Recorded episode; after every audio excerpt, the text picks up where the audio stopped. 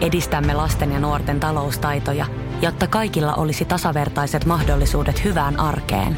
Otetaan yhdessä tulevaisuus omiin käsiimme ja rakennetaan siitä parempi. Meillä on jotain yhteistä. OP-ryhmä. Osuuspankit, OP-yrityspankki, OP-koti ja Pohjola Vakuutus ovat osa OP-ryhmää.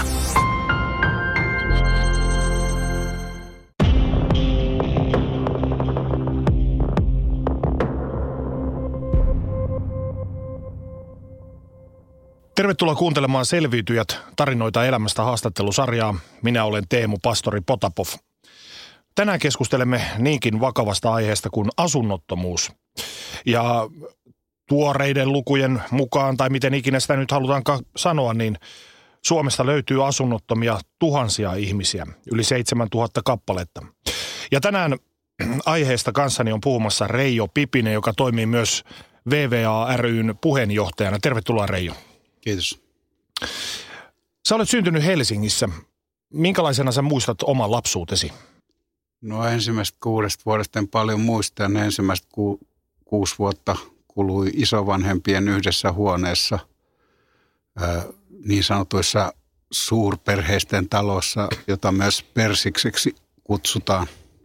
Siitä päästiin sitten eteenpäin 50-luvun alussa asunnottomuus tai asuntotilanne itse asiassa oli ehkä vielä heikompi kuin nyt. Silloinhan vielä näitä sodan jälkeisiä siirtokarjalaisia asui jopa pommisuojissa. Ja ne kuusi ensimmäistä vuotta, ei sieltä, sieltä ei ole mitään huonoja muistoja, että, että tota, siinä oli isän veljeä ja yksi sisko vielä samassa huoneistossa. Siinä on kolme huonetta ja – ja sitten 57 muutettiin ensimmäiseen omaan, tai ei omaan, mutta Helsingin kaupungin asuntoon, joka tota, sijaitsi Siilitiellä, joka on minun mielestäni tänä päivänäkin, niin olen sitä mieltä, että se on ensimmäinen varsinainen lähiö Helsingissä. Sä puhuit tuollaisesta suurperheiden talosta. Minkälaisia ne käytännössä olivat? Ne talot on olemassa tänä päivänäkin, mutta tarkoitus ei ole enää sama. Mäkelänkadun ja, ja Koskelantien kulmassa. Muun muassa sieltä isovanhempien parvekkeelta näkyy suoraan raviradalle. Ja tota, paljon lapsia eh, ja pelottava luudan kanssa heiluva talonmies, joka piti lapsia kurissa siinä. Jos puhutaan sun perheestä, niin miten sä kuvailisit omaa perhettäsi? Duunariperhe. Äiti teki pitkän päivätyön Stockmannilla hienostarouvien palvelijana. Tuli aika usein itkien kotiin, kun oltiin loukattu tietysti siellä. Eihän myyjätä hienostarouville mitään ollut. Ja isä teki rakennuksilla töitä niin kauan, kunnes sitten sairastui niin paljon, ettei enää kyennyt rakennustöihin. Tosiaan vuonna 57 saitte oman kodin Siilitieltä, niin kuinka tämmöiseen omaan kotiin pääseminen vaikutti teidän perheeseen? Siitä, että siirrytte suurperheiden talosta sitten omaan, omaan himaan. No joo, ensinnäkin 57 on syntynyt sisareni, joka tuli suoraan laitokselta Siilitielle. Ja jos ajatellaan nyt tätä päivää, niin tota, ehkä ei laitettaisi neljää henkeä yksiöä. Sen yksiön koko oli vajaa 34. Se on nykyisen opiskelijan, yhden opiskelijan asunto. On ja aika paljon sama kokoinen, missä mä asun nyt hmm. yksin. Minkälaista se eläminen oli tuollaisessa pienessä tilassa? Neljä, pieni vauva ja kolme muuta henkeä. Ei siinä mitään. Mulla oli pukkisänky ja, ja, ja sisar alkuvaiheen tietysti nukkui siinä äitiyspakkauskopassa, joka, joka laitettiin sitten vähän rimpsuja ympärille jotain kangasta, ja, että se oli siisti. Ja se mun sänky aina koot, tai niin koottiin päiväksi pois, että se meni semmoiseksi haitariksi. Mutta lapsia oli paljon. Siinä oli tota, kun minä asuin Silitien viidessä, niin siinä oli Silitien yhden viisi taloa, joissa nämä meidän aakkoset ei edes riittänyt, vaan piti olla YY-rappu. Ja tota, koulut käytiin siinä läheisyydessä. Ensin Ahmatiellä, sitten Siilitelle valmistui ö, oma koulunsa, joka kai nykyään on ala-aste. Kävin luokat kolme ja neljä siinä. Sitten siirryttiin takaisin Ahmatielle, luokat viisi ja kuusi siellä. Sitten Porolahteen, luokat seitsemän ja kahdeksan siellä, joten mä, mä olen käynyt kansa, kansakoulun linjan. Ja sieltä siirryin sitten ammattikouluun kahdeksi vuodeksi. Miksi sä valitsit ton kansakoulun? No, mulla on semmoinen hämärä muistikuva, että, että mä olisin niin valveutuneesti jo ajatellut, että meillä ei ole varaa siihen, että koulutetaan. Toinen syy tietysti, joka, joka on rehellisesti sanottava, niin että mä olin äärettömän laiska oppilas. Mä en paljon lukenut, mutta mä kyllä kuuntelin ja seurasin, että mä pärjäsin sitten sillä sen, minkä pärjäsin. Että mieluummin mä peuhasin ulkona ja, ja muun muassa sitten tota, jo liigassa siirryin tonne urheiluelämä puolelle. Sä sanoit, että halusit tavallaan säästää perheesi varantoja menemällä kansakouluun myös, olit vähän laiskan pulskiakin oppilas, mutta että millä tavalla toi kansakouluun meneminen määritti sun elämää? Miten sä itse koet? Varmaan aika paljon, koska tota, sitten myöhemmin, myöhemmin kuitenkin lukeminen kiinnosti niinkin paljon, että, että mä menin vielä päälle kolmekymppisenä niin tota, kansankorkeakouluun että kaksi, ja kaksi vuotta viihdyin siellä. Piti tulla ammattivallankumouksellinen, mutta ei ihan tullut. Ehkä, ehkä vähän kriittinen yksilö kuitenkin tätä yhteiskuntaa ja sen menoa kohtaan. Kyllä mulle niin kuin aina, tai noin 15-vuotiaasta asti mulla niin kuin tavallaan aukesi silmät – että mä menin TULn seuraan ja sain siinä siitä ammattikoulussa kuulla, että, että tota, siellä komarien kanssa urheilet.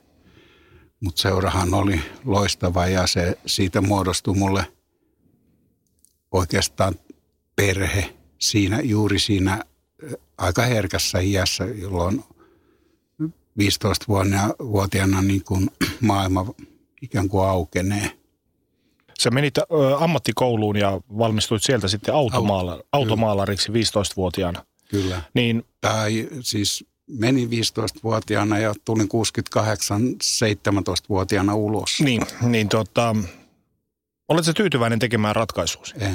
15-vuotiaasta ihmistä ei saisi, äh, niin kuin siihen aikaan ajateltiin, nythän se ei enää päde, että valita sitä ammattiuraansa – tota, tietysti niitä mahdollisuuksia olisi sitten ollut myöhemmin, että vaihtaa koko homma. Että se oli siihen aikaan vielä puuhattiin ilman koneita.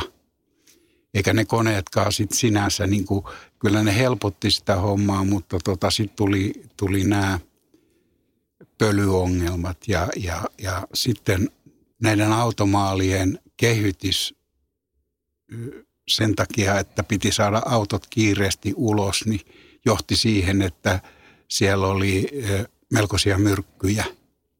Sitten jossain vaiheessa paljon paljon myöhemmin huomasin, että nyt tämä alkaa riittää, että yksi syy oli se, että maksa-arvot kohos. Ja se ei ollut ainoastaan tietysti se näiden ammatin tuottamien myrkkyjen, vaan sitten tietysti ne perjantaipullot piti vetästä kanssa, niin se oli niin kuin lisärasite vielä maksalle. Että siinä vaiheessa mä rupesin funtsaamaan sitä, että tästä ei hyvä seuraa, jos mä jatkan tätä niin kuin hamaan eläkkeeseen asti. Siinä vaiheessa mä sitten menin kansankorkeakouluun kahdeksi vuodeksi. Vähän reilu parikymppisenä 70-luvun alussa sulle ja silloiselle naisystävälle syntyi poika ja menitte vuosi pojan syntymän jälkeen naimisiin, niin kuinka paljon tuo avioliitto ja pojan syntyminen muutti sun elämää? No tietysti se muutti paljonkin, että poikamiehen vapaus hävisi ja, ja, ja tuli, tuli vastuu, vastuu kahdesta tai ensin yhdestä ja sitten 75 tyttärestä.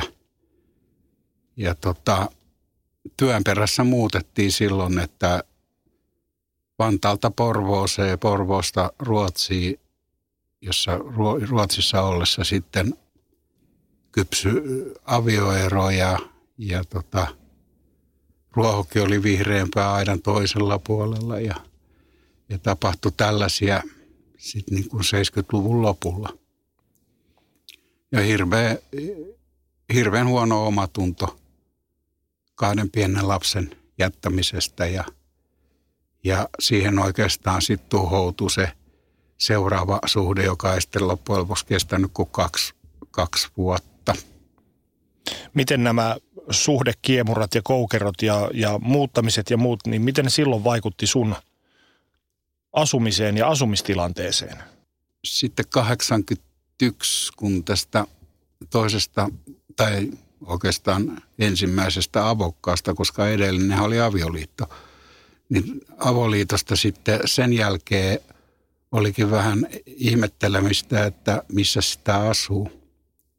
Ja tota, asuskelin siellä, siellä sun täällä ja, ja sitten 82 huomasin yhden ison maahantuojan ilmoituksen, että haetaan hankoa automaalaria, johon mä sitten lähdin ja, ja se reissu sitten kesti kaksi vuotta. Ja siihen kuului sitten asuminen, että, että se oli oikeastaan hyvä pesti, että asuminen, asumisesta en maksanut kahteen vuoteen mitään – Millä tavalla toi vaikutti toi ennen hankoon muuttua tietynlainen ajelehtiminen, miten se vaikutti sun mentaaliseen puoleen? No en mä tiedä. Mä luulen, että mä oon elänyt koko elämäni pikkupaniikissa. Että, että aina on ollut niin kuin kysymys selviytymisestä, että et, et, et, et mitäs nyt? Mutta ei se siihen aikaan, se vielä, silloin oltiin vielä sentään aika nuoria, niin tota, ei niin hirveästi kantanut huolta. Kyllähän se tuolla paino tietysti, että siinä vaiheessa varsinkin, kun hetken aikaa siinä ajelehti, että tota, mitenhän tästä nyt mennään eteenpäin, mutta asialla on tapana järjestyä. Hangon jälkeen, niin, tai Hangossa ollessasi, niin, niin sä tapasit jälleen uuden naisen, ja, Joo. ja, jonka perässä muutit sitten Kajaaniin saakka. Pitää paikkansa. Minkälainen muutos se oli Stadin kundille? Mä sopeuduin hyvin, hyvin siihen joukkoon loppujen lopuksi. Toki töitä ei ollut kuin kolme, kolme kuukautta kahden vuoden aikana, että sieltä tuli niin kuin sitä työttömyyskokemusta jo ihan tarpeeksi. Ennen muuttoa Kajaniin, niin pohditko yhtään sitä, että miksi mä oon tekemässä tätä? Ja, ja lähinnä se, että mikä sai sut jättämään kaiken tämän tutun ja turvallisen. Sulla oli hyvä duuni ja oli ilmaiset asunnot ja kaikki muut suhteellisen varman elämäntilanteen ja muuttamaan aivan toiselle puolelle maa, maa, tätä maata, mitä, missä me asutaan. Mikä? Rakkaus? Tutkimattomat on rakkauden tie. Tämä puolisko oli tota, huomattavasti tietysti mua nuorempi, että oikeastaan onkohan se niin, että mut vaan oli rakennettu sillä lailla, että, että se parisuhde pitää aina olla. Oli se sitten huonompi tai parempi.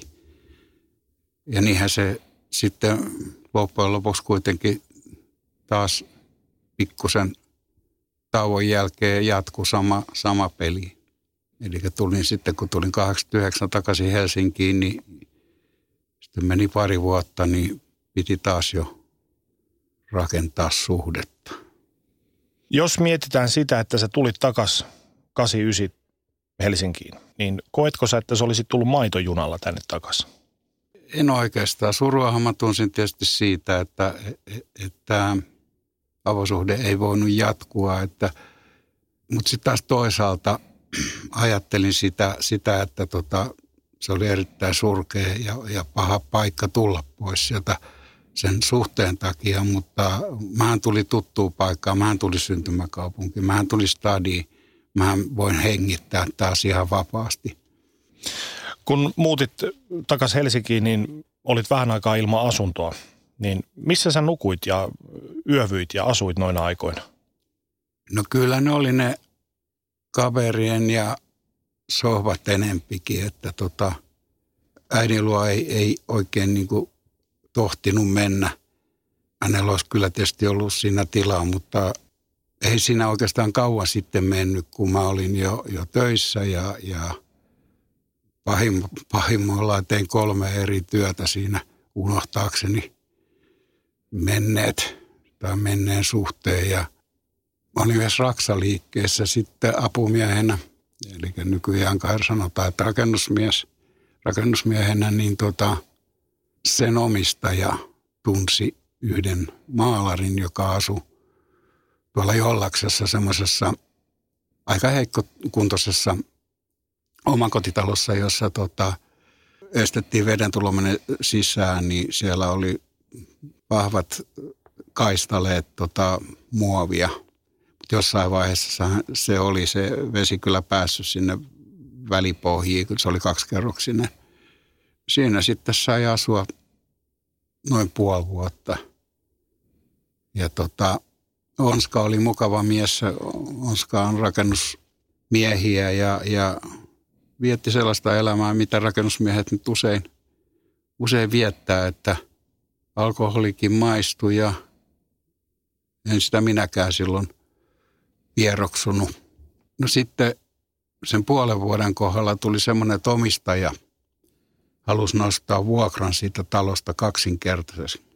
Siis talosta, joka on ihan valmis purku hommiksi, niin Onska sanoi, että nyt me ei makseta enää vuokraa, että asutaan niin kauan kuin me teetetään pihalle. Ja, ja Onska meni sitten Inarintielle pelastusarmeijan asuntolaan ja, ja minä Sahajan kadun asuntolaa, miesten asuntolaa. Ja vaihdoin sitten aika pian työpaikkaakin, että ajoin pakettiautoa, jolla vietiin työmaille sähkömiesten tarvikkeita. Minkälainen 80-luvun Helsinki oli asunnottomalle? Yhtä kovahan se on ollut aina. Ettenkö menisi sanomaan, että sata vuotta. Jos siinä vaiheessa kokonaan toivensa heittää, niin siinä kyllä käy todella huonosti. Kuinka vaikeaa täältä oli löytää asuntoa noina vuosina? Yhtä vaikeaa kuin nykyäänkin, että tämä kun on tota, iso yli, yliopistokaupunki ja, ja, ja muutenkin vetovoimainen paikka, niin, niin tota, onhan se selvä asia, että jos meitä alkuperäisiä on joku 34 prosenttia täällä, niin pakkohan se on vaikuttaa siihen, että, että niitä asuntoja ei ole niin vaan saatavissa. Et paljon on semmoisia ihmisiä, joita minäkin tiedän ja tunnen, ja, jotka on muuttanut sitten lähikaupunkeihin, lähinnä Vantaalle. Koska Vantaalla, Vantaalla yhdessä vaiheessa ainakin, en tiedä tämän hetken tilannetta tarkalleen, että mikä se on.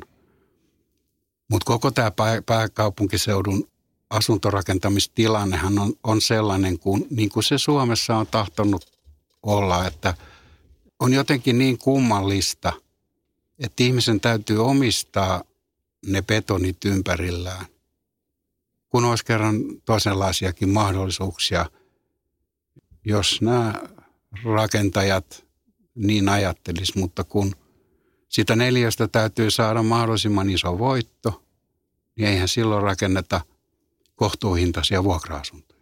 Siinä tämä niin kuin on hankalaa ja meillä tulee aina olemaan e, iso joukko ihmisiä, joka ei koskaan pysty ostamaan omistusasuntoa. Ei koskaan. Sen takia ihan inhimillisyyden ja, ja ihmisoikeuksien takia pitäisi tämän asuntopolitiikkaa muuttaa aika hurjasti sinne vuokrapainotteisen puolelle. Sitä paitsi mä ihmettelen sitä, että kuka nykypäivänä, jos ajatellaan tätä kehitystä, mikä Suomessa on menossa, niin kuka uskotaan ottaa 30 tai jopa 35 vuoden lainan? kun varmoja työpaikkoja ei ole olemassakaan. Ei sellaisia kerta kaikkiaan enää ole. On ihmisiä, joilla on kolme eri akateemista tutkintoa ja ovat työttömiä. Sä sanoit tuossa, että parikymppisenä, kun vähän ajelehdit suhteiden välissä paikasta toiseen, niin se ei ollut nyt niin paha juttu, koska varmaan se oma mielentilakin oli ihan erilainen, mutta tuolla on 90-luvun taitteessa sä olit jo kuitenkin huomattavasti vanhempia, kokeneempia asioita nähnyt, niin miltä susta tuommoinen asunnottoman elämä tuntui? No kyllähän se tietysti äh, raskas juttu on nelikymppiselle ihmiselle, että tota, kyllähän siinä tuntee varmasti, ehkä minäkin ajoittain, että, että, että olen niin kuin epäonnistunut mm. elämässäni. Kun kuitenkin niin kuin, tokihan mahdollisuuksia olisi ollut kaikenlaisia, mutta tota, meillä jokaisella on taustalla se talous. Ja, ja, ja se määrittää, mitä sä täällä Suomessa voit tehdä. Ei, ei tota, tyhjästä on aika paha nyhjästä. Et vaikka olisi ollut haluja, vaikkapa voisin ihan hyvin voinut joskus aikaisemmin nuorempana perustaa automaalaman. Miksi en olisi voinut? Mutta sehän oli se yksi este. Se on se kaikista tärkein. Mistä sotat satoja tuhansia, kun kuitenkin se vaatii, vaatii tietyt olosuhteet, että sä onnistuneesti pystyt tuommoista yritystä eteenpäin viemään. Enkä mä tiedä, olisiko musta yleensä ollut yrittäjäksi, mutta on tullut vaan mieleen joskus, että, tai useinkin, että tota, ehkä olisi ollut vähän helpompaa olla aina köyhä. Et sehän jatkuu se tarina sieltä 90-luvulta, niin sitten kun tämä viimeinen avosuhde loppu, niin aika surkeasti, että tota, kymmenen vuotta putkee työtön. Jos ei se jo sitten vaikuta mitenkään ihmiseen, niin sitten täytyy olla puupää. Kuinka paljon sulla tuli itsesyytöksiä? Sä sanoit, että oli epäonnistumisen tunteita nelikymppisellä kaverilla, joka oli ilman asuntoa tai asui homehtuneessa mörskässä. Mutta kuinka paljon oli itsesyytöksiä, että mä olen itse aiheuttanut tämän tilanteen itselleni? Sellaiset ajatukset työntää varmaan veke. Mutta tota, kyllä mä mielelläni sanoisin, että et, et kyllä näissä rakenteissakin vikaa on. Tämä ei voi, siis no nähdäänhän me nyt, jos me katsotaan ympärillemme, niin nähdään me, että, että tämä on epäonnistunut rakennelma, joka ei ison, osa, ison joukon ihmisten, ihmisen kannalta, tämä ei toimi. Kun siellä on kuitenkin satoja tuhansia ihmisiä, viimeinen luku, minkä mä oon THLltä saanut, niin, niin oli se, että, että köyhyydessä tai, tai sen riski, riskin alla elää 700 000 ihmistä. Ja tota, tuskin siinä tilastoidaan niitä lapsia, jo, joihin se myös kohdistuu, niin silloinhan voidaan ajatella, että miljoonalla ihmisellä asiat ei ole hyvin. Ja, ja sehän ei ole kovin onnellista kenenkään kannalta. Sä tosiaan päädyit sinne jollakseen asumaan siihen mörskään, jos näin voi sanoa, niin, niin minkälaista se asuminen tuommoisessa liki purkutuomio saaneessa talossa oli? No vedethän me jouduttiin hakemaan muualta, että se kaivo, joka siinä pihassa oli, se oli saastunut. Saunua sillä voi, mutta juoda ei. Ja sitten se oli aika epätoivoisen matkan päässä. Se oli hauska se, se nimikin, se oli Tonttuvuoren tie. Ne on aika tonttu ja siellä asui sitten siihen, siihen aikaan. Sitä, sitä rakennusta ei enää ollut pitkää aikaa siellä. Menihän se siinä se sen kummo, kummosempaa elämää ole, kuin, kun nyt yksinäisellä miehellä voi olla. Mutta sehän oli onni siihen aikaan, että oli töitä. Että ei tarvinnut, jos siinä olisi tarvinnut sitä savottaa, niin tehdä jollain toimeentulotuella tai työmarkkinatuella, niin kyllä se olisi ollut aika erityisen ikävää touhua. Etsitkö koko ajan uutta majapaikkaa vai olit se ihan tyytyväinen tohon? No kyllä se to, tota koko aika tietysti tuo takaraivossa oli, mutta pienipalkkaisena auton kuljettajana sekin oli vähän, Helsingin vuokrataso on sellainen, että hankalaa on yksin. Et kaksin se olisi voinut onnistua paremminkin, että olisi voinut jakaa sen vuokran, mutta tota, niinhän siitä sitten päädyttiinkin asuntolaan. Että Niin, Jolleksen jälkeen sä sitten tosiaan, niin kuin sanoit, niin päädyit sinne Sahajankadulle Joo. Her- Herttoniemeen. Joo. Se oli siihen aikaan asuntola, että siinä ei ollut ensisuojaa. Se oli miesten asuntola nimenomaan. Sitten tämä sähköliike teki konkan. No sitä ennenhän tietysti ensimmäisenä laitetaan ikään kuin sen tuottamattoman työn. Eli autokuskihan laitettiin ekana veke ja sinne tuli sitten tuotannolliset ja taloudelliset syyt. Ja sitten tota, tämän kun kuuli sitten tämä pohjaiksa heitä nykyään sanotaan vahtimestareita, niin mun mielestä siihen aikaan oli, niin sitten kysyi multa yksi kerta, kun se kuuli siitä, että työt loppuu, niin, niin tota, että jos tulisit niin kuin sairaslomia tekemään ja, ja niitähän riitti kaupungin paikassa, että se oli sen Helsingin kaupungin asuntolla niin, niitä kavereita sitten, jotka, jotka tota, rohkes sairastaa kaupungilla, niin, niin ne sairasti sitten kans ja, ja sitähän kesti tonne 92 asti, kunnes tota kaupunki teki semmoisen väkivaltaisen päätöksen, että sijaisia ei enää käytetä. Et silloin rupesi olemaan se iso lama päällä. Kerro hieman tuosta asuntolasta ja siellä asumisesta. No, petipaikka oli. Pieni, hyvin pieni huone – ja tota, mun asumisen pelasti varmasti se sillä kertaa, että joka aamu oli ajettava auto. Eli ei voinut niin kauheasti sitten töräytellä sen keppanan tai, tai vaihtoehtoisesti viinan kanssa. Kyllähän siinä asuntolassa alkoholia osattiin käyttää. Sehän ei ollut mikään nollatoleranssipaikka, että niin kauan osasi käyttäytyä eikä tullut heilumaan sinne yleisiin tiloihin, niin se oli ihan ok. Siitä vaan? Siitä vaan. Tämmöisessä asuntolakulttuurissa sellainen ihminen kuin minä, jolla toi selkärankan, niin siellä tahtoo olla siihen aikaan vielä semmoinen jonkunnäköinen kuminauha, joka venyi sinne sun tänne, niin tota, olisi ollut hyvä, hyvä mahdollisuus jo silloin alkoholisoitua kunnolla – mutta niin, niin ei sitten kuitenkaan tämän, tällä kertaa vielä käynyt. Minkälaisia ihmisiä siellä asu sinun lisäksesi? Siellä asu normaalia, usein maalta tulleita henkilöitä, jotka, jotka olivat kai jollain lailla tai eivät olleet oikein sinut elämänsä kanssa. Et ongelmia oli monenmoisia, että oli, oli mielenterveysongelmia ja alkoholiongelmia ja ei siellä oikein niin kuin, jos jotain ihmistä voidaan sanoa ihan normaaliksi, niin ei monta asun. Koitko sä, että sä et kuulunut siihen paikkaan? O, tuliko sulla koskaan ei, sellaista fiilistä? Ei, mulla ei. Mä, mä oon aina sopeutunut sinne, missä mä nyt on sattunut olemaan.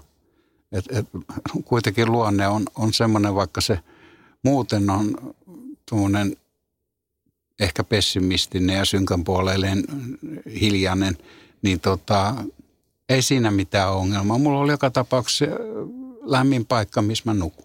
Ja se oli sulle se päähomma? Se riitti mulle sillä, sillä kertaa, mutta parempaahan siinä, siinä sitten ruvettiin niin kuin etsimään ja katsomaan tietysti niin kuin tapoihin on kuulunut. Ja Niinhän siinä sitten kävi.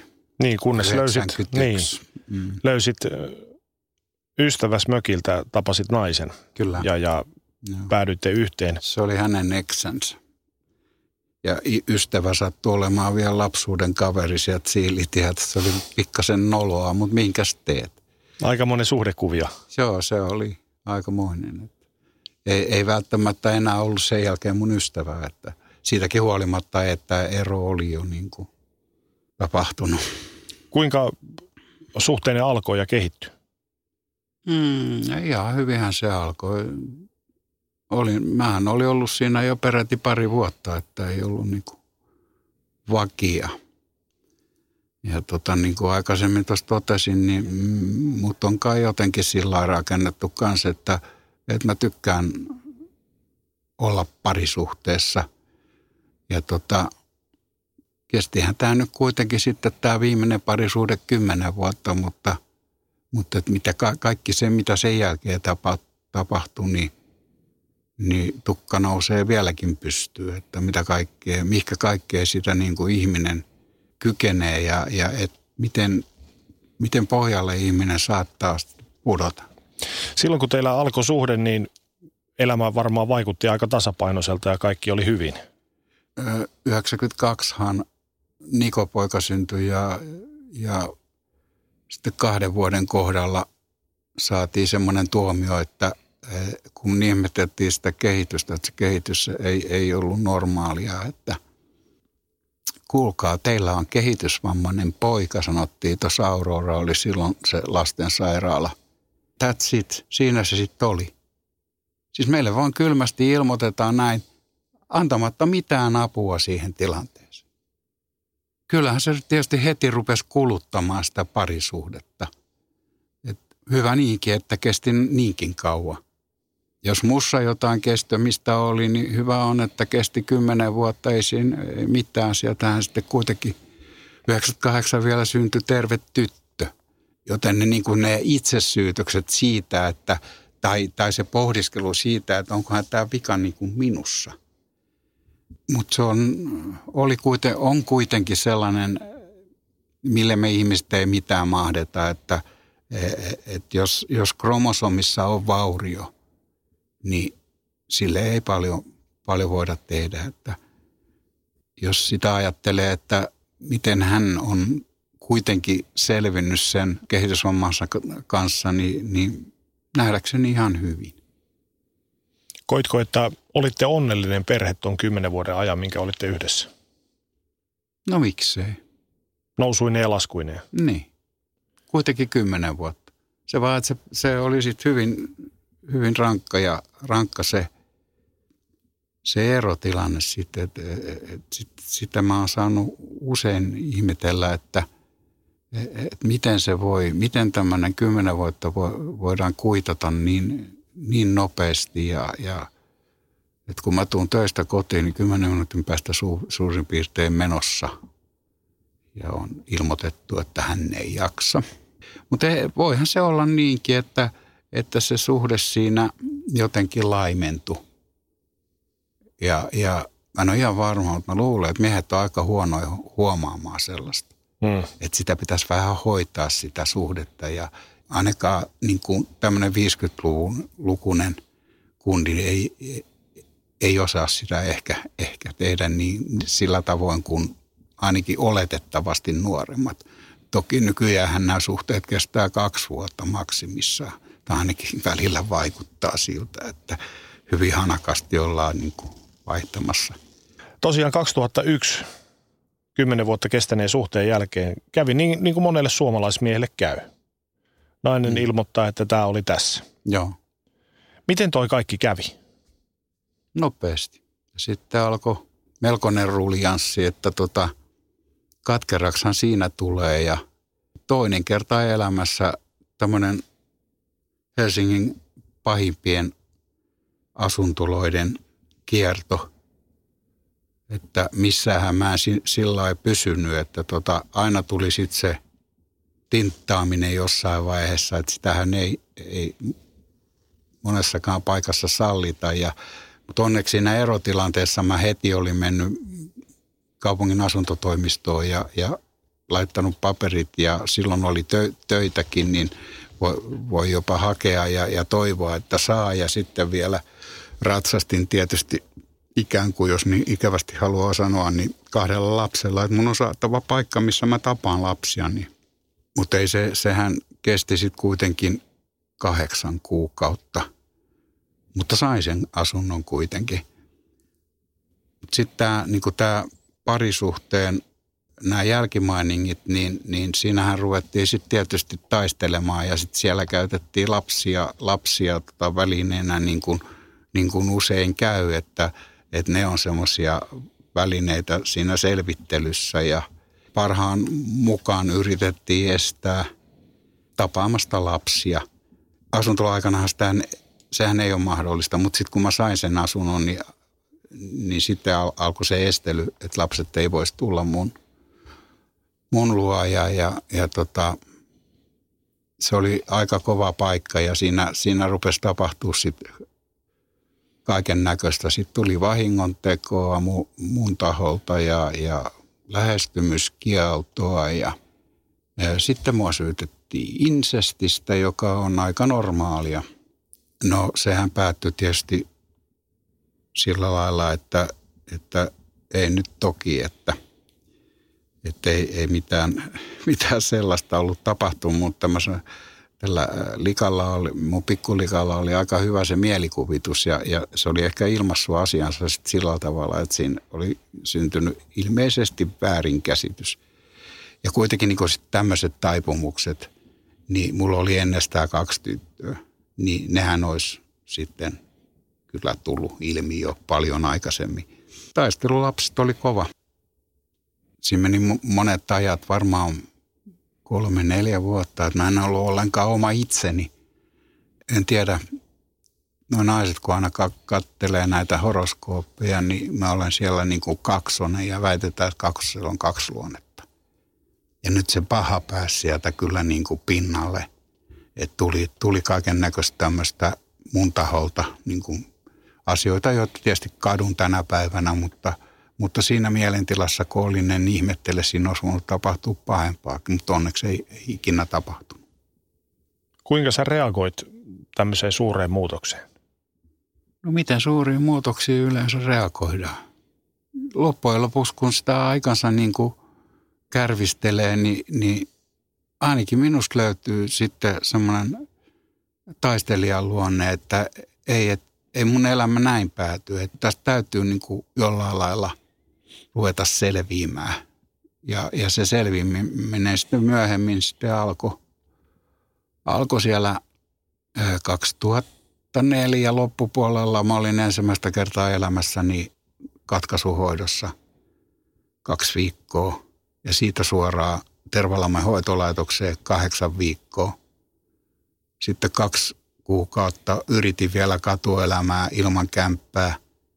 Ei sitä mitään tullut, puhtaat valkeat lakan, lakanat oli jäänyt kuitenkin syöpynyt uudestaan jo tonne mieleen ja, ja sitten piti tehdä se ikään kuin lopullinen ratkaisu. Piti tehdä 2005 helmikuussa. Mä olin just ajatellut samana sunnuntai-aamuna, että tämä ei tule päättymään hyvin, jos ei tässä ruveta jotain tekemään – että tota, päättyy siihen, siihen mihinkä, mihinkä ihmisen elämä yleensä päättyy, eli kuolemaan. Ja, ja, ja tota, sitten sattui tulemaan tuolta syväpuroyhteisöstä, niillä oli tapana käydä Herttoniemessä ja, ja se asuntolahan oli siihen aikaan, siinä oli kyllä asuntolapuolikin, niin sanottu kuivapuoli, niin, niin sehän toimi myös siihen aikaan ensisuojana, kun, kun se siirrettiin Kyläsaaresta – asujaimiston alta pois, niin kuin myöhemmin on valjennut, että kun Arabian ranta rakennettiin, niin eihän siellä voi olla katkaisuja ja ensisuojia pois silmistä, pois mielestä.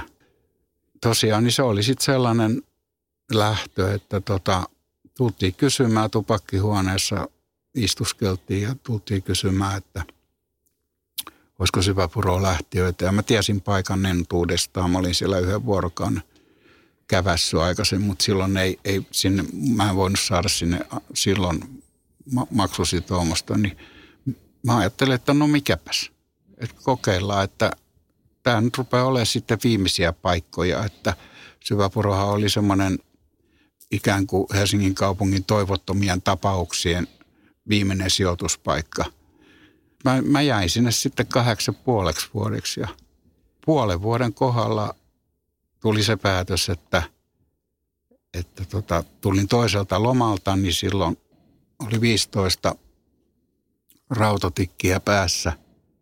Kuitenkin siinä oli sitä selvää kautta niin paljon jo, että tuli se lopullinen päätös, että nyt on ainakin yritettävä – vakaa päätöstä kyllä, että yritettävä irti kokonaan rakkaasta alkoholista. Juttelin päihdetyöntekijän kanssa, joka myös hoiti näiden meidän kaikkien virastoasiat tänne Helsinkiin päin, kun Liliendaali on aika pitkällä Helsingistä, että sieltä ei niin vaan niin kuin kaverit itse lähde, vaan ne hoidetaan, hoidettiin sitten puhelimitse. Niin tota, olin päihdetyöntekijälle sanonut, että kun laitat tuohon tyynneysrukouksen viereen tai yläpuolelle Marksin kuvan, niin, niin mä nousen ne AA-portaat ylös, koska se pidettiin, siellä pidettiin kakkoskerroksessa oli toimi, niin kuin Syväpuro-yhteisön toimistot ja, ja tämmöinen kokoustila myös, niin tota, niin mä jouduin sitten, kun hän sen teki, niin printtas tuolta tietokoneelta, otti ulos ja, ja joudun nousemaan ne portaat. Siis toki ennakkoluulohan mulla oli tavallaan oikeutetustikin, koska tota, siellä on 12 askeleen ohjelma ja, ja vähän turhan paljon viittauksia korkeampaan voimaan tai Jumalaan. Ja kun mä oon kuitenkin jollain lailla ainakin lähes ateisti, voin salaa joskus vähän ajatella muullakin tavoin, mutta, mutta noin muuten, niin se ei mulle oikein sopinut, mutta, mutta kun siellä iltaisin ei kauheasti yhteisössä sitä tehtävää ollut, niin kävin sitten tiistaisin siellä ja, ja ei, ne tarin, ei ne niiden ihmisten tarinat turhia ollut. Että kyllä sieltä on jäänyt semmoisia ikään kuin ohjeita sille, siihen, että eh, siihen ajatteluun siitä, että miten pysyy niin kuin irti tota, tässä tapauksessa niin kuin alkoholista. Mutta se häiritsi koko aika se, se jumalkäsit, tai se Jumalan sekoittaminen tähän. Sehän on hyvin tärkeä asia se, että sellaiselle ihmiselle kuin minä, jolla ei ole jarruja, joka seuraavana päivänä niin sanotusti tasoittaa sitä oloa.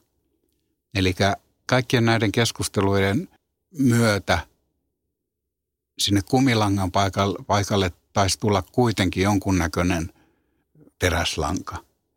Ja raittiushan alkoi sitten, se on päivätty tarkalleen, koska sain semmoisen päivä kerrallaan kirjan, neljäs päivä kymmenettä 2005. Eli on aika pitkä aika sitten.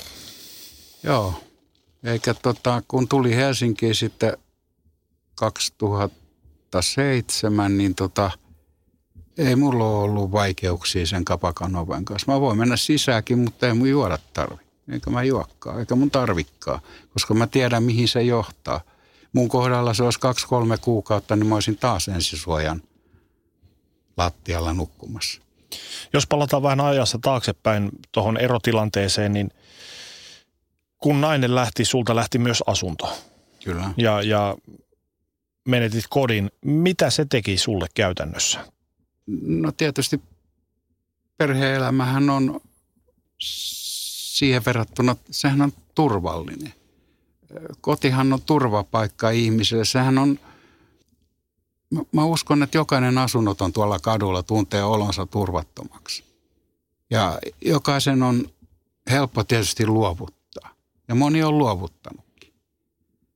Koti on itse asiassa sellainen asia, että jos sitä ei ole, niin, niin oikeasti sieltä hävii se, se, niin kuin, se idea, idea elämästä, että sun ei aamulla tarvi funtsaa sitä, että missä mä seuraavan yön nukun. Ja jos se paikka, missä sun on nukuttava, sattuu olemaan ensisujaa, niin se ei ole miellyttävä paikka nukkua. Hajuineen ja, ja, ja kaikki, kaikki ne muineen se on tilanne, semmoinen tilanne, että semmoista ei saisi syntyä yhdellekään ihmiselle. Ja kun se usein miehelle, miehelle sattuu tämä, tämä asunnottomuus ja usein myös erotilanteiden myötä, että harvalla on ottaa tuolta takataskusta tai pankista sen verran, että hankkii itselleen heti asunnon, niin tota, koti on tärkeä, hirveän tärkeä paikka ja, ja sen menettäminen, se, se traumatisoi ihmisen ihan väistämättä. Mullakin on hätä, jos, jos jostain syystä näen pankkitililtä, että ei ole mennyt vuokra, niin neljän päivän jälkeen, että näinköhän tästä joutuu taas asunnottomaksi.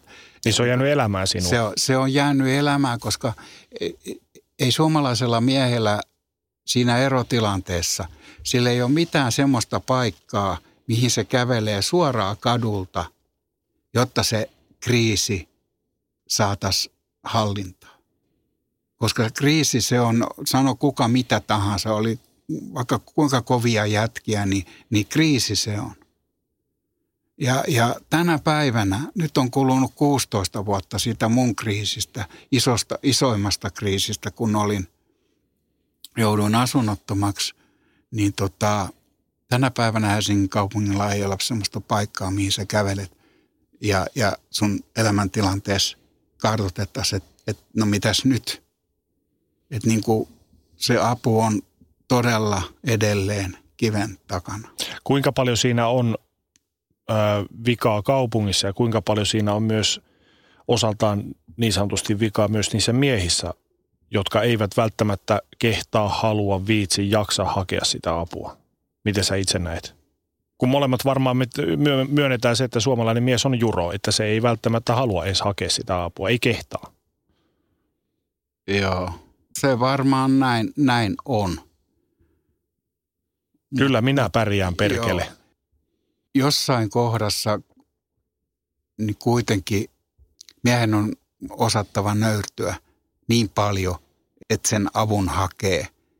Että et niin ei saa päästä, niin kuin mähän päästin kans vähän, niin sitten elämäni käsistäni silloin, silloin heti eron, eron jälkeen, että sitten rupesi olemaan jo, vaikka olin töissäkin sen lähes ensimmäisen neljä kuukautta – ei tullut ihan täyteen. Sain potkut ennen sitä niin tota, sairasloman hakemisen takia. Ni, niin tota, ja mä, mä vaan tajuu sitä, että mikä siinä niin kuin mättää, että sä et voi nöyrtyä silloin, kun se vielä voisi estää sen, sen lopullisen tippumisen, joka mulle sitten tuli kuitenkin. Että et niin kuin ihmeellistä itsepäisyyttä meissä asustaa, e, e, ettei, ettei hae sitä apua. Vaikka sen il, ihan ilmiselvästi sen on itse on tunnistettava se, että nyt tähän tarvitaan apua, mä en tästä yksin selviä, niin ei siltikään mennä hakemaan sitä apua.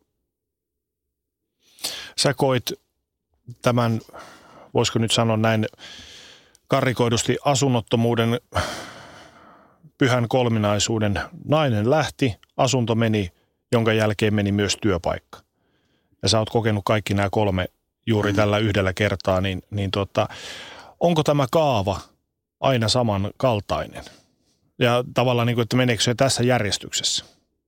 Ja sitten totta kai mukaan tulee viina jossain kohtaa. Kyllä kai se monelle, näin se, näin se vaan tahtoo tapahtua – tuommoisessa tilanteessa olisi heti haettava se apu ennen kuin se tilanne pääsee pahenemaan sellaiseksi, että sitä sitten ei enää itse hallitse. Niin kuin minun tapauksessani. Enhän mä sitä, enhän mä hallinnut sitä tilaa. Mä en ollut, mun elämänhallinta lähti täysin käsistä ihan muutamassa kuukaudessa. Nyt nopea apu, mieluummin vaikka sitten väliin tulo yhteiskunnan taholta – ja, ja vaatimus siitä, että, että tämmöinen kriisiytyneen elämän ö, setvimispaikka, josta mennään suoraan kadulta, toistan itteeni, mutta suoraan kadulta ilman odotusaikoja, jossa saat kuuden viikon päähän ajan siitä, että et, et sun tilannetta selvitetään, niin siinä ajassa kyllä ehtii tapahtua se pahin. Et jos, jos on niin kuin mulla on ollut taipumusta ratkoa ongelmia väärällä tavalla, eli suomalaisen miehen väärä tapahan on se alkoholi, että siellä ei ainakaan mitään hyvää tapahdu. Se on ihan varma asia. Sä menetit työpaikkasi, tartuitko pulloon heti vai, vai menetitkö elämänhallintasi kokonaan? Elämänhallinta oli jo mennyt. Se oli mennyt jo siinä vaiheessa? Se oli mennyt siinä vaiheessa. Se meni siinä ihan heti alussa. Että, Eli joudut shokkiin? No näin, näinhän se on kai sanottava. Vähän sama, samankaltainen tilanne kuin kun Faija kuoli, oli 18-vuotias. Sitten mun poika kuoli 99 ja niihinkään ei tullut haettua apua. Et, et ehkä, ehkä mä olisin tarvinnut jo silloin 18-vuotiaana jonkunnäköistä ää, terapiaa siihen shokkiin, minkä sanoit. Että et mä, mä olen vähän samaa mieltä siitä, että et kaikki nämä kolme tapauks, tapausta on aiheuttanut semmoisen tilan, mitä sanoit. Ja, ja kun ei siihen haettu apua, niin menee hirveän paljon kauemmin itse setviä sitä päätään ja tilaansa. Ja, ja sittenkin saattaa tehdä vääriä ratkaisuja ja johtopäätöksiä ja näin poispäin. Kyllä yleensä ammattilainen osaa auttaa tavalla, joka tehoaa. Et kyllähän mä silloin kävin, mä muistankin, että mä kävin silloin, kun mä tulin Helsinkiin takaisin Kajaanista, niin kävin kerran Esperiassa. Ja siellä sanottiin mulle, kun pääsin sitten keskustelemaan, niin tota, sanottiin, että sä oot vahva ihminen. Mä en vieläkään tar- tajua, mitä sillä tarkoitettiin, mutta se jäi tonne taka tota raivoa ja kyllä siihen, jos pahoja tilantoita tulee, niin siihen tietysti voi nojautua. Ja, ja voi, voi vaikka sanoa jollekin lähimmäiselle, jolla tuntuu olevan elämä niin solmussa, niin sanoa vaikka, että sä oot vahva ihminen, kyllä sä pärjäät. Sitä en tiedä auttaako se ketään muuta, mutta ehkä sekin on mua vuosien varrella auttanut ja miksei, miksei myös se, että tota, saatiin joskus se ajatus kytemään, että, että, että josko sitä selviäisi ilman alkoholia, koska se ei ainakaan minun, minulle henkilökohtaisesti, se ei tuota mitään hyvää. Oliko sulla ennen tätä isoa kriisiä ollut alkoholin kanssa ongelmia? Ei, ei toki tällaisia, että joka päivä vedetään. Ei se passaa tota, silloin kun on mukuloita himassa, niin, niin tissuttaa joka päivä.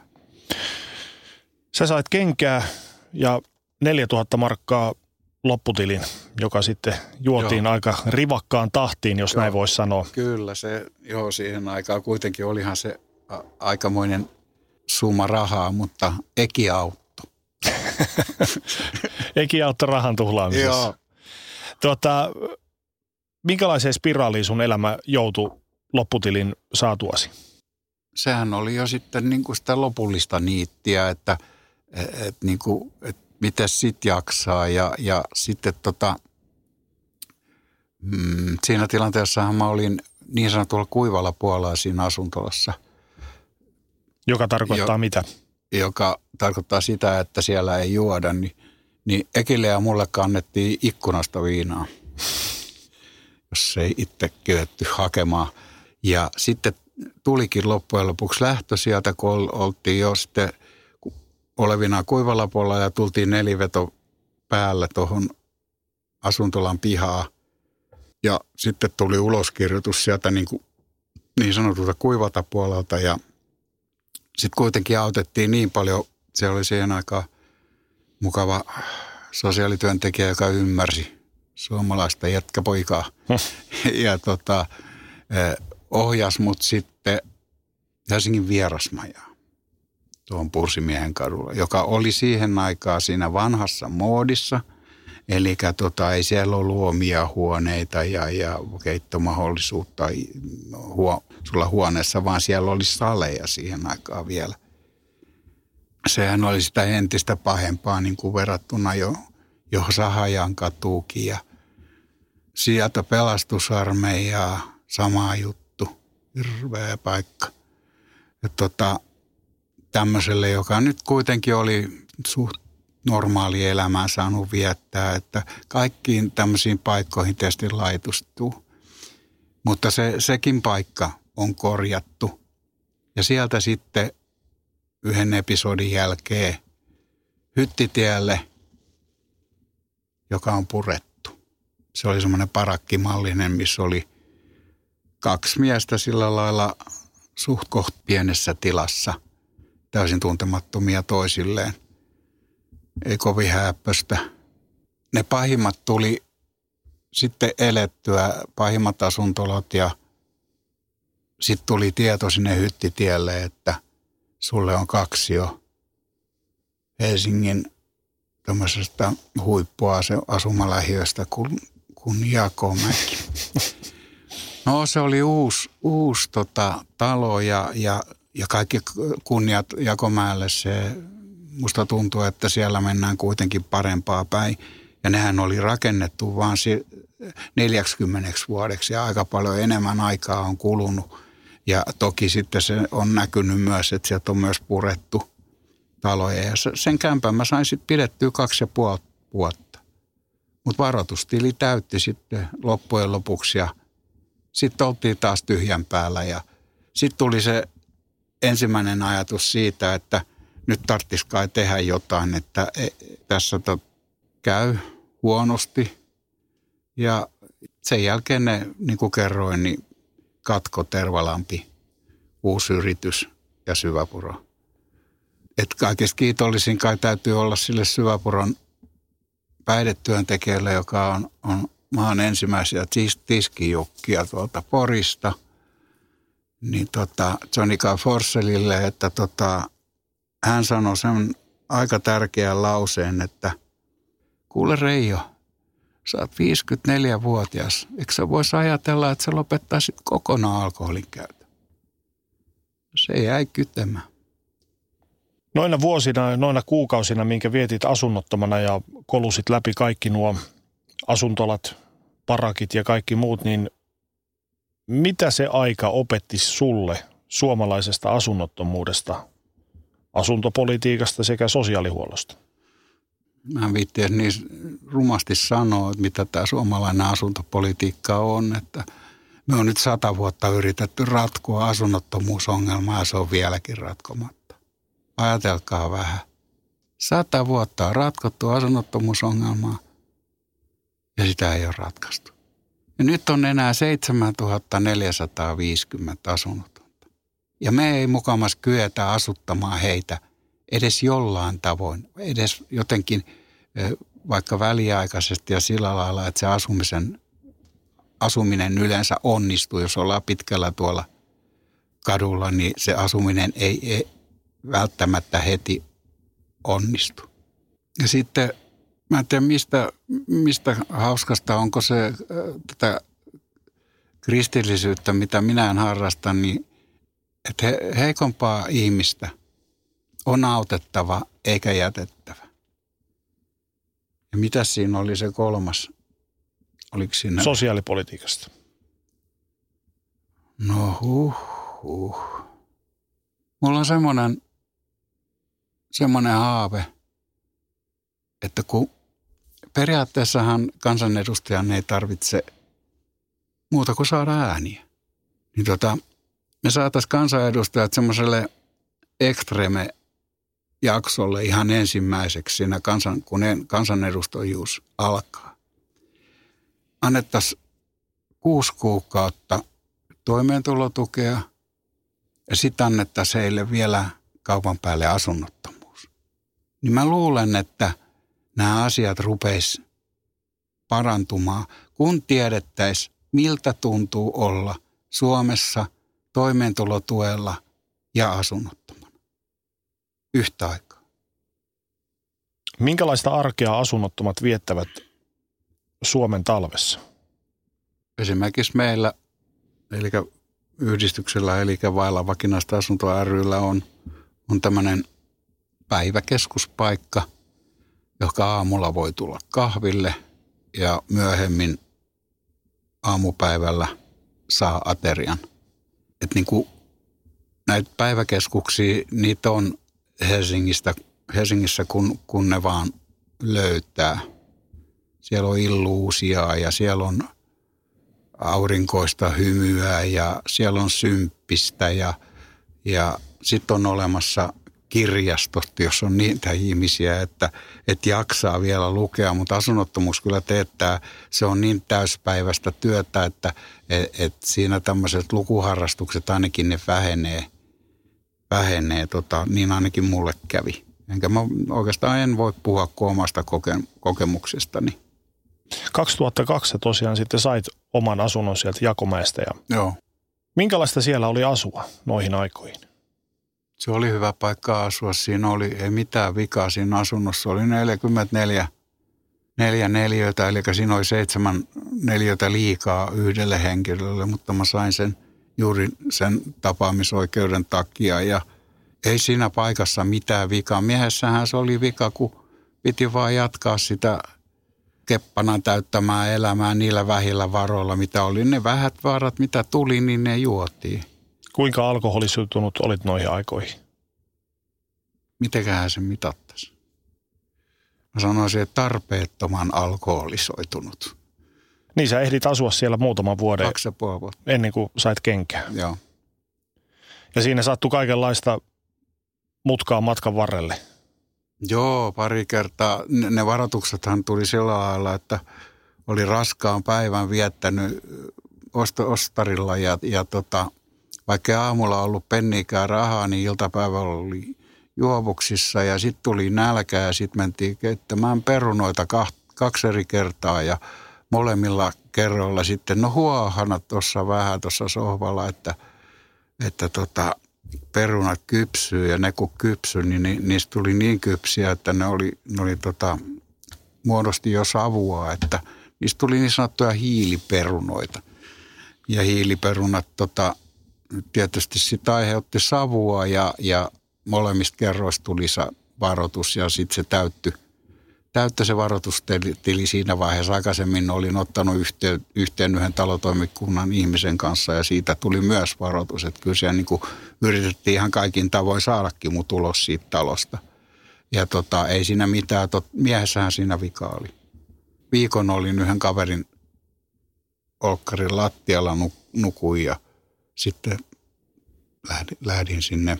Vielä yksi kaveri, yksi, joka oli tutustunut sen Jakomäen aikoina, niin lähti autolla viemään mut Hangonkadun katkolla ja sillä tiellähän tässä tavallaan ollaan. Nyt pystyt myöntämään sen, että miehessähän sitä vikaa oli myös. Pystyitkö silloin myöntämään? Ehkä sitä syyteltiin kaikkia muuta, mutta tota, ja nimenomaan yhteiskuntaa, kuinka kova se on. Ihan niin kuin tota, se olisi, siis onhan se kova, ei, siitä, siitä on kysymys. Mutta tota, tuskin se yhteiskunta tai tämä järjestelmän sitä pulloa nostaa huulille. Kyllä se, se mies on tai nainen, joka sen tekee. Ja täytyy aina, aina kuitenkin muistaa se, että, tota, että sellainen ihminen, joka edes yrittää joko lopettaa tai vähentää, useimmille se on, on niin kuin paras ohje on, se on paras, että lopetat kokonaan ja katsot, mitä siitä seuraa niin se ihmisen niin kuin mentaalinen puoli, se alkaa kummasti paranemaan. Niin kuin tuossa aikaisemmin sanoit siitä sokista, että jos siihen rupeat vielä juomaan, sitten ei todellakaan hyvää seuraa. Sitten on koko, koko vartalo paha olo. Niin, mikään ongelma ei ole niin suuri, ettei se mene suuremmaksi viinan avulla. Ei. Mutta sä pystyt myöntämään itse omat virheesi. Kuinka paljon sulta entisenä asunnottomana ja, ja alkoholistina riittää ymmärrystä niille ihmisille, jotka ovat samankaltaisessa tilanteessa nyt kuin sinä olit silloin? No toivottavasti tarpeeksi paljon. Kun tämän pitkän työttömyyskauden jälkeen mä menin niin sanottuun työelämän valmennukseen, yhdistykseen. E, ja tota, tein sitä puoli vuotta ja kuinka ollakaan sen 18 tuntia viikossa, joka nyt on paljon pinnalla, että, että pitäisi tehdä se jossain tietyssä ajassa. Ja tota, kun sitten vielä sen lähes suoraan sen jälkeen kahden viikon tauolla palkattiin yhdistykseen kokemusasiantuntijana, eli ihmisenä, joka on, on alkoholismin ja, ja tai ensi, ensisijaisesti asunnottomuuden, mutta usein siihen liittyy alkoholismikin, niin tota, sain siellä sen neljä vuotta sitten tehdä töitä ja etsiä hankkeen. Meillä oli semmoinen omat avaimet hanke, jossa jokaisella työntekijällä oli oma, omat kaupunkinsa ja mulla se sattui olemaan Lahti ja, ja etsiskelin sieltä sitten asuntoloista ihmisiä, jotka, jotka saataisiin tämmöiseen kokemusasiantuntija työhön ja saatiin myös. Kun hanke loppui, niin, niin ajattelin, että kortistoon mun ei kannata hakeutua, että tässä ei ole enää eläke, varhaiseläkeikään juurikaan aikaa ja jäin sitten varhaiseläkkeelle ensin ja, ja sitten siirryin eläkkeelle, niin tietysti kun tämä työsuhde päättyi, niin meillä säännöissä lukee, että työntekijä ei tietenkään voi olla yhdistyksen hallituksen jäsen. Tässähän koko aika puhutaan vailla vakinaista asuntoa rystä, ettei kellekään pääse, ketään pääse unohtumaan. Niin, niin tota, ensin siihen varapuheenjohtajaksi ja, ja sitten puolentoista vuoden jälkeen suurin piirtein puheenjohtajaksi, niin jos ei se jotenkin olisi mulle sydämen asia, niin enhän mä olisi tämmöistä hommaa ottanut vastaan. Jos ei mulla olisi siihen jonkunnäköinen intohimo, jos sitä nyt niin voi sanoa. Mähän tapaan lähes joka aamu niin meidän vertaispalvelussa, eli Vepassa Vaasankadulla, niin tapaan ihmisiä, jotka, jotka asunnottomuudessa tai, tai asumisyksikössä niin vanhoissa, kun nykyään ei saa sanoa asuntola, kun sen joku virkamies on nyt tehnyt monta kuukautta töitä ja funtsannut niin sitä asiaa, niin se on nyt asumisyksikkö, mutta eihän se asuntolasta poikkea muuta kuin nimeltään. Ja tota, yhdistyksen alkuperäisenä ta- tarkoituksena oli se, että näistä asuntoloista päästään kokonaan. Ollaan niistä päästy, mutta kun on asumisyksikkö. Ja tietysti lopullinen päämäärä on se, että, että yhdistys voi lakata olemasta sen takia, että ei ole Suomessa enää yhtään asunnotonta. Sehän on äärimmäisen onnellinen tilanne. Jokainen, joka kykenee pikkasen harjoittamaan semmoista sellaista ajatustyötä, että miltähän se mahtaisi tuntua oikeasti olla asunnoton, niin sitähän voi harjoitella. Voi sitä mennä vaikka katsomaan joku yö, että minkälaisia ihmisiä tulee esimerkiksi meidän yökahvilla Kalkkersiin. Ja minkälaisessa jamassa ne ihmiset on. Kassian kanssa kulkee tuolla kaupungilla, kerää ehkä jotain tölkkejä ja, ja, ja yrittää päivästä toiseen selvitä. Niitähän on ihmisiä, jotka ei saa minkään maailman sosiaaliturvaa Suomesta. Ja meidän, meidän sosiaaliturvamme, niin tota, kaikki tietää, että se ei ole millään lailla aukoton ja, ja vähän, välillä vähän tuntuu siltäkin, että, että sosiaaliturvaa ollaan purkamassa. Kaikki viimeaikaiset tapahtumat osoittaa sitä, että ollaan niiden kimpussa, joilla niin kuin heikoimpi, heikoiten menee. Jos mietitään sun arkeasi tuolloin, kun olit sanotaan pahimmillaan asunnoton – ja mietitään sitten tänä päivänä, kun näet läheltä noin asunnottomien arkea, niin mistä se esimerkiksi se sinun arkesi koostui silloin, kun sä olit asunnoton? Miten se päivä muodostui? Useinhan se alkoi aamuyöstä ja, ja, ja tota, kerättiin tölkkejä, koska rahat oli sitten jo loppu. Nehän loppuu yleensä heti siinä ensimmäisen viikon aikana viimeistään – Joskus oli kertoja, kun oli seuraavana päivänä kaikki mennyt, kun oli vipattu ynnä muuta.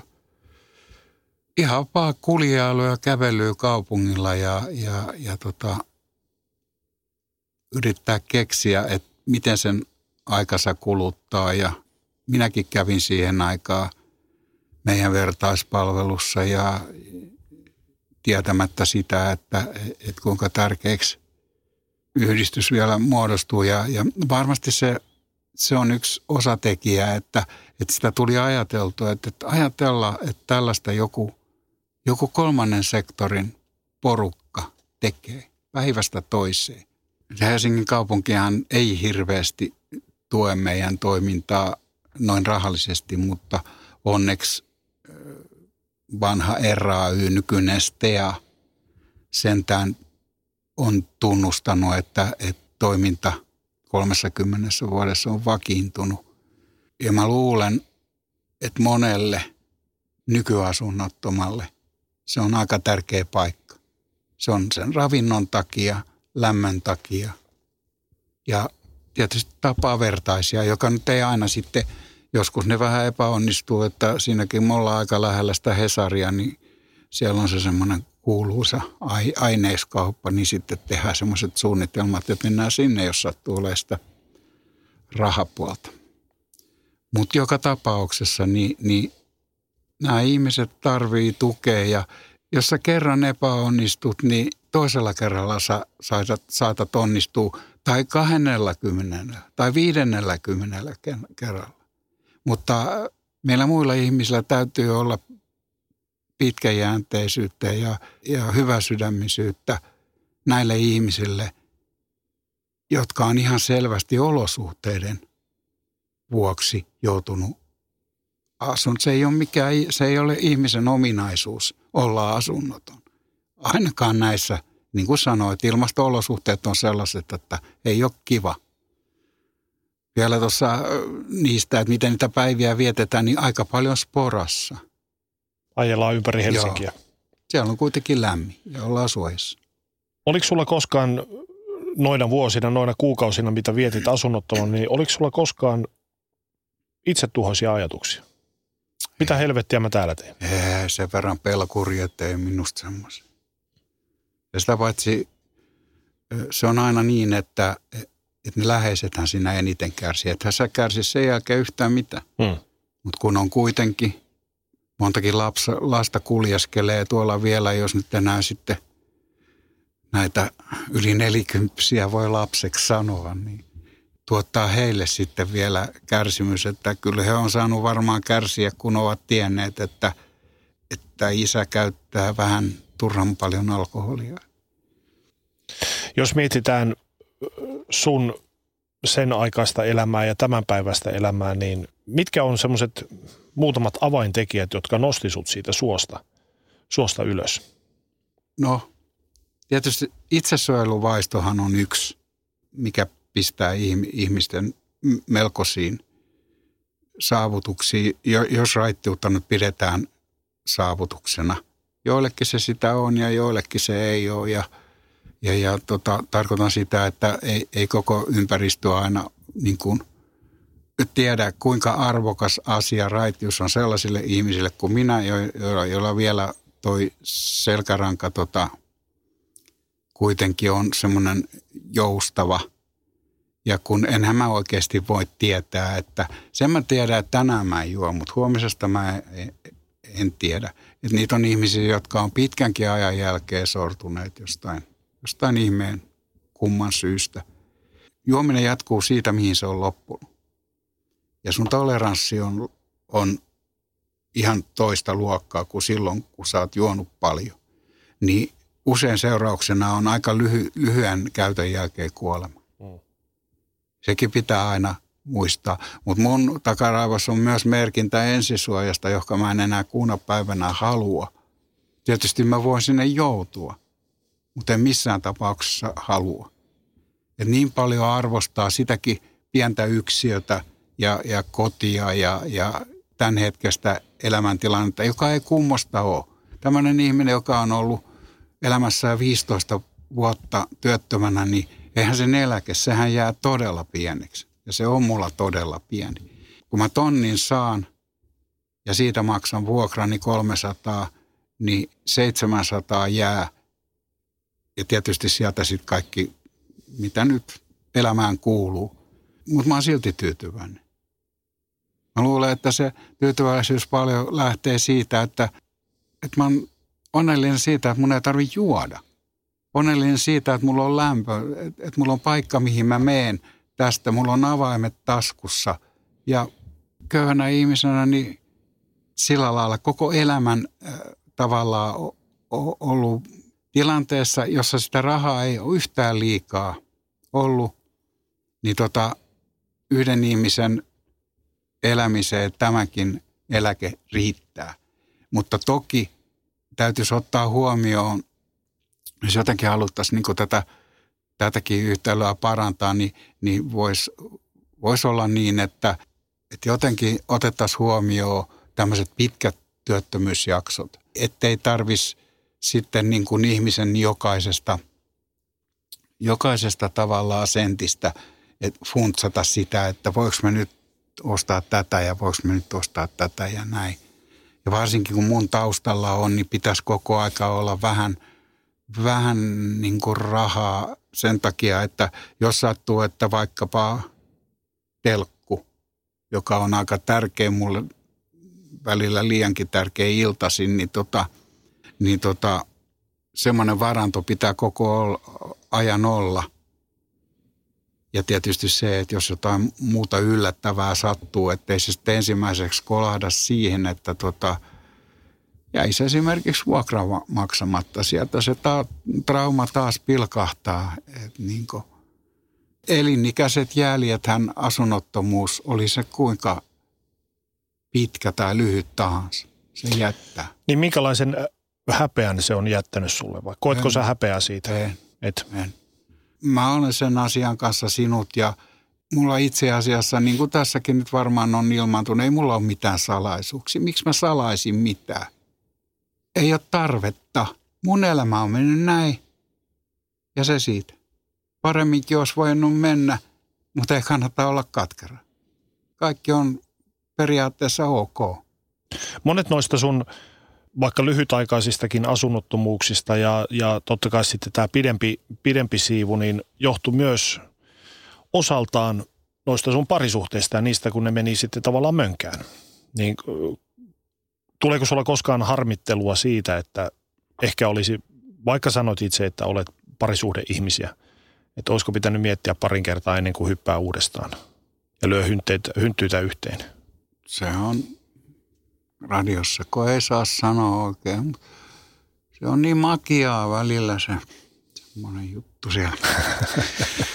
se, se, se, se vie mukana. Se vie mukana ja, ja, ja sitten just se, että tota, siinäkin tarvittaisiin sitä selkärankaa ja, ja vähän ajattelua, ettei ihan ryntää heti, kun siltä, siltä tuntuu.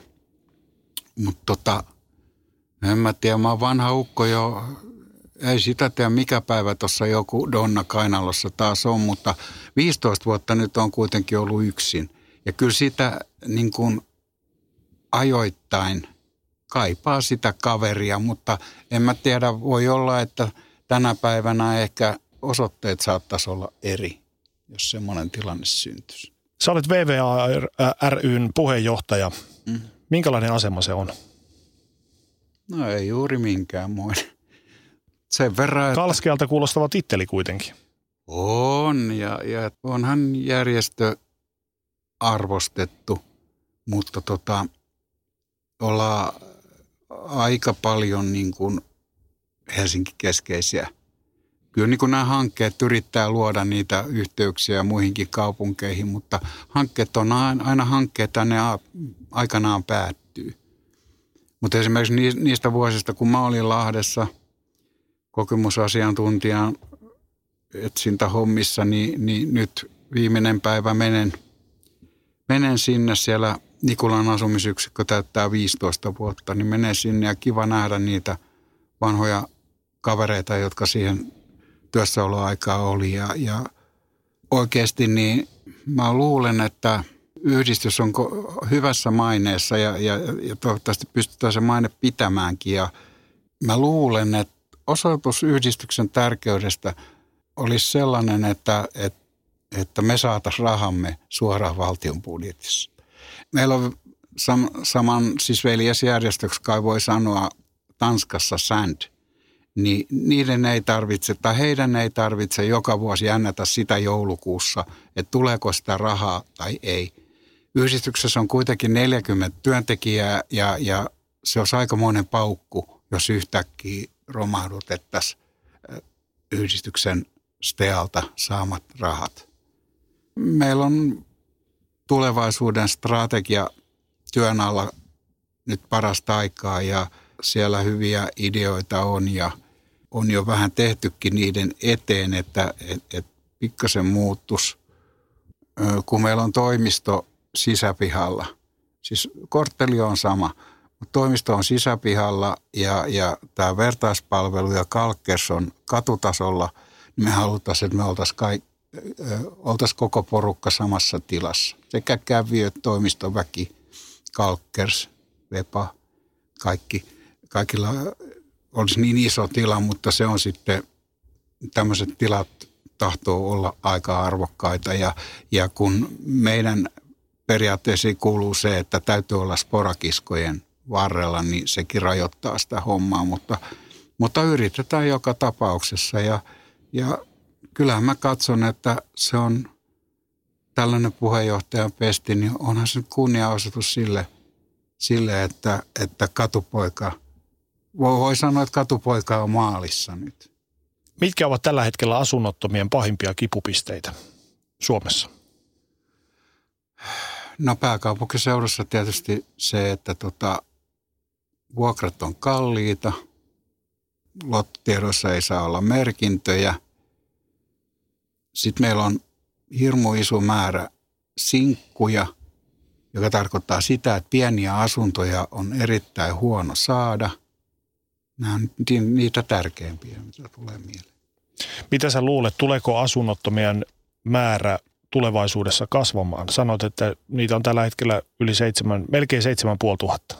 Se on pysynyt aika stabiilina ja, ja tota, mä uskon, että se pysyy tällaisena tai pelkään mieluummin kuin uskon. Koska sellaisia toimenpiteitä, mitä pitäisi nyt tehdä, niin niitä ei ole näköpiirissä, että ei tämmöisiin kohtuuhintaisiin vuokra-asuntoihin tunnu olevan tarvetta niillä tahoilla, jotka vois sitä asiaa edesauttaa ja vaikuttaa siihen. Valtio sinänsä, niin tota, esimerkiksi ARA-rahoja voitaisiin käyttää vähän tomerammin siihen, että et, et saataisiin niitä pieniä asuntoja, ja, ja, jotka olisi kohtuu vuokrasia, niin se on semmoinen poliitikkojen tahtokysymys. Kuinka sä koet itse kaiken läpikäyneenä, kuinka asunnottomuus on muuttunut vuosien ja ehkäpä jopa vuosikymmenten varrella? Onhan se tota, paljon muuttunut, että ei Arskaa enää tunnista tuo kadulla. Arskan tunnisti ennen kyllä kadulla, mutta nykyään kaikki tämmöinen meidän ja muiden hyvän tahtoisten yhdistyksien vaatejaot vaikuttaa siihen, että ihmiset kuitenkin pysyy suht koht siistinä siitäkin huolimatta, että sitä asuntoa ei ole. No onko olemassa asunnottoman semmoista perusmallia, perusprofiilia vai koskeeko se kaikkia kansakerroksia? Joo, nyt on huomiota herättävää se, että, että nuorista alkaa tulla, että meidänkin asumisneuvojan luona käy – kohtuuttoman nuoria ihmisiä ilman asuntoa ja ihmisiä, jotka eivät pysty sitten osa-aikatöiltään maksamaan vuokria ja tippuvat sillä lailla asunnottomaksi. Ja sittenhän se on, on näissä tapauksissa aina paha. Sieltä tulee se luottomerkintä ja sitten sit, sit asia menee erittäin hankalaksi. Että usein meillä asumisneuvoja varmaan neuvoo, että ihan ekana maksa vuokra, anna niiden laskujen olla. Joka on ihan hyvä neuvo, että jos sen asunnon menettää pääkaupunkiseudulla, niin sitten menee vaikeaksi. Eli asunnoton joutuu, tai ihminen, joka on asunnottomuuden kynnyksellä, joutuu aikamoiseen limboon. Kyllä. Ja sieltä on, onko sieltä kuinka vaikea ponnistaa sieltä ylös? on paha tulla, kun niitä asuntoja ei kerta kaikkiaan ole ja mä uskon, että, että on ihmisiä, jotka jopa ei suostu näihin asumisyksiköihin, koska kyllä se niin, niin on, että, että kun on, varsinkin kun on näitä isoja yksiköitä, niin, niin tota, jos ihmisiä kootaan, esimerkiksi muutamia on semmoisia, missä on yli sata, sata tota, asukasta, niin, ja heillä on ongelmia, erilaisia ongelmia, mielenterveyspäihde, ongelmia, niin tota, siitä ei yleensä oikein hyvää seuraa. Et niin kuin pitäisi päästä semmoisiin pieniin yksiköihin ja tota, ympäristöministeriössä esimerkiksi näille isoille yksiköille käsittääkseni ei enää anneta edes lupia. Semmoinen ihanne yksikkö on semmoinen 34, 36 henkilön. Sitten se on vielä niin kuin hallittavissa ja, ja inhimillinen, tämmöiset isot yksiköt, niin siellä ei henkilökunnalla millään riitä aikaa kaikille yli sadalle, että pystyisi näitä ongelmia ratkomaan, mitkä on johtanut asunnottomuuteen ja silloin se tilanne siellä pahenee. Jos mietitään omaa historiaasi ja sitä, että pääsit, sinä pääsit jaloille, niin mitkä sun mielestä oli sulle tärkeimpiä juttuja sen sun oman selviytymisessä kannalta? Kyllä varmaan, että, että se, se kuitenkin ne kaksi harmaata aivosolua löysi toisensa ja, ja se ajatus, että, että, että tämä päättyy erittäin huonosti. Sellaisessa tapauksessa, mikä minä nyt olen, niin kuka muu ei sitä pulloa saa mun huulilta pois kuin minä itse. Mä, mä oon se ainut, ainut kunkku siinä asiassa, että, joka pystyy sen nesteen valumisen estämään kurkusta alas. Sitten jos tullaan siihen pisteeseen, että mietitään sun omaa toimintaa ja, ja sua itseäsi, niin miten sä mietit, olisit sä voinut tehdä jotain toisin? Varmaan satoja asioita. Mä, sitä mä oon usein miettinyt, että minkä takia mun pitää oppia kaikki kantapaan kautta. Enkö mä voi niin kuin, vois, voisiko se niin, että pitäisi vähän ensin ajatella ja sitten vasta niin kuin tehdä. Jotenkin näin. Mutta kun on siellä sun täällä vähän spontaani, niin, niin se johtaa siihen, että, että kyllä niitä on, jos, jos ei on niitä tuhansia asioita, mitkä olisi pitänyt tehdä toisin. Et niin kuin, ei tässä ihan täydellisyyttä hivota, mutta mä vähän luulen, että se on monella ihmisellä ihan sama juttu. Jos ajattelee Helsinkiä, niin Helsingin, Helsinki on joskus ollut paljon yhteisöllisempi ja lämpimämpi kaupunki. Nyt se on minä-minä kaupunki ja vähemmän yhteisöllinen. Ja tietysti se on, onko se ihmisen kilpailuvietti sitten, että, että tarvitsee niin olla se minä ensin ja, ja sitten vasta ajatella kanssa ihmisiä, joka sehän on tämmöisessä ihannemaailmassahan se olisi hienoa, kun oltaisiin ystävällisiä ja lämpimiä toisia kohtaan ja ne on näitä, ne on näitä haaveita, haaveita, haaveita vain mistä John Lennon lauloi aikanaan. Mm, aivan. Mitä asunnottomuus opetti sinulle elämästä? Se voi olla aika rumaa, rumimmillaan. Entä susta itsestäsi?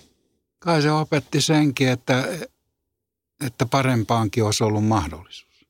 Sen olisi voinut jättämättä opetella kokonaan silloin 15-vuotiaana, kun ensimmäiset huikkasa otti, että tota, että tota ainetta mä en tarvitse mutta eihän sitä osaa niin ajatella. Ja sitten kun se kypsyi siihen loppuvaiheeseen, niin oli ihan hyvä sitten, että ne aivosolut sitten kuitenkin toimivia niin paljon, että, että homma pantiin katki. Tällä hetkellä asutat onnellisesti yksiötä, Kyllä. jossa, jossa tota, asut ja niin kuin itse sanoit tuossa hetki sitten, että sulla on avaimet taskussa ja se on mukava tunne. Miltä Reijon tulevaisuus näyttää tällä hetkellä? No mitäs, Honkanummea kohtihan tässä mennään, mutta tuota, yritetään nyt sinnitellä vaikka sitten ympäristön kiusaksi, että tota, aika paljon tulee roikuttua vähän turhankin paljon välillä somessa, joka on sitten pois lukemisesta, josta mä pidän. Ja toki nyt yritän kaikki saamani, käsini saamani Hesarit lukee, mutta tota, se on vaan niin, että Hesarikaan ei tee viisaaksi ja ei niitä aina saa käsiinsä ja, ja tota, se on näin pienellä eläkkeellä oleva, niin se on vähän turhan tyyrislehti. Tietysti on kirjasto, joka voi aina mennä, jos, jos vitsi vaivautua, mutta niin kuin mä sanoin, mä oon vähän tuommoinen peruslaiska stadin kundi. Jos mä oon edes sitä, voiko lähiön kundeja yleensä sanoa stadin kundi? yleensä ne on noista ihan ydinkulmista, just niin kuin Vasis ja siitähän. Sörkastahan oikeastaan stadin kundit on on käsittääkseni niin kuin, ainakin nimi on lähtenyt sieltä. Mutta reiluja ollaan ja yritetään elää siivosti ja ilman juomia. Kiitos. Kaikkia hyvää. Kiitos. Ja nyt on tullut aika päivän huonolle neuvolle. Jos haluat saada parhaan mahdollisen koron, kannattaa flirttailla pankkivirkailijan kanssa. Se toimii aina. Mm. Huonojen neuvojen maailmassa Smarta on puolellasi. Vertaa ja löydä paras korko itsellesi osoitteessa smarta.fi. Suomen suosituin autovakuutus auttaa vuorokauden ympäri, ympäri Suomen.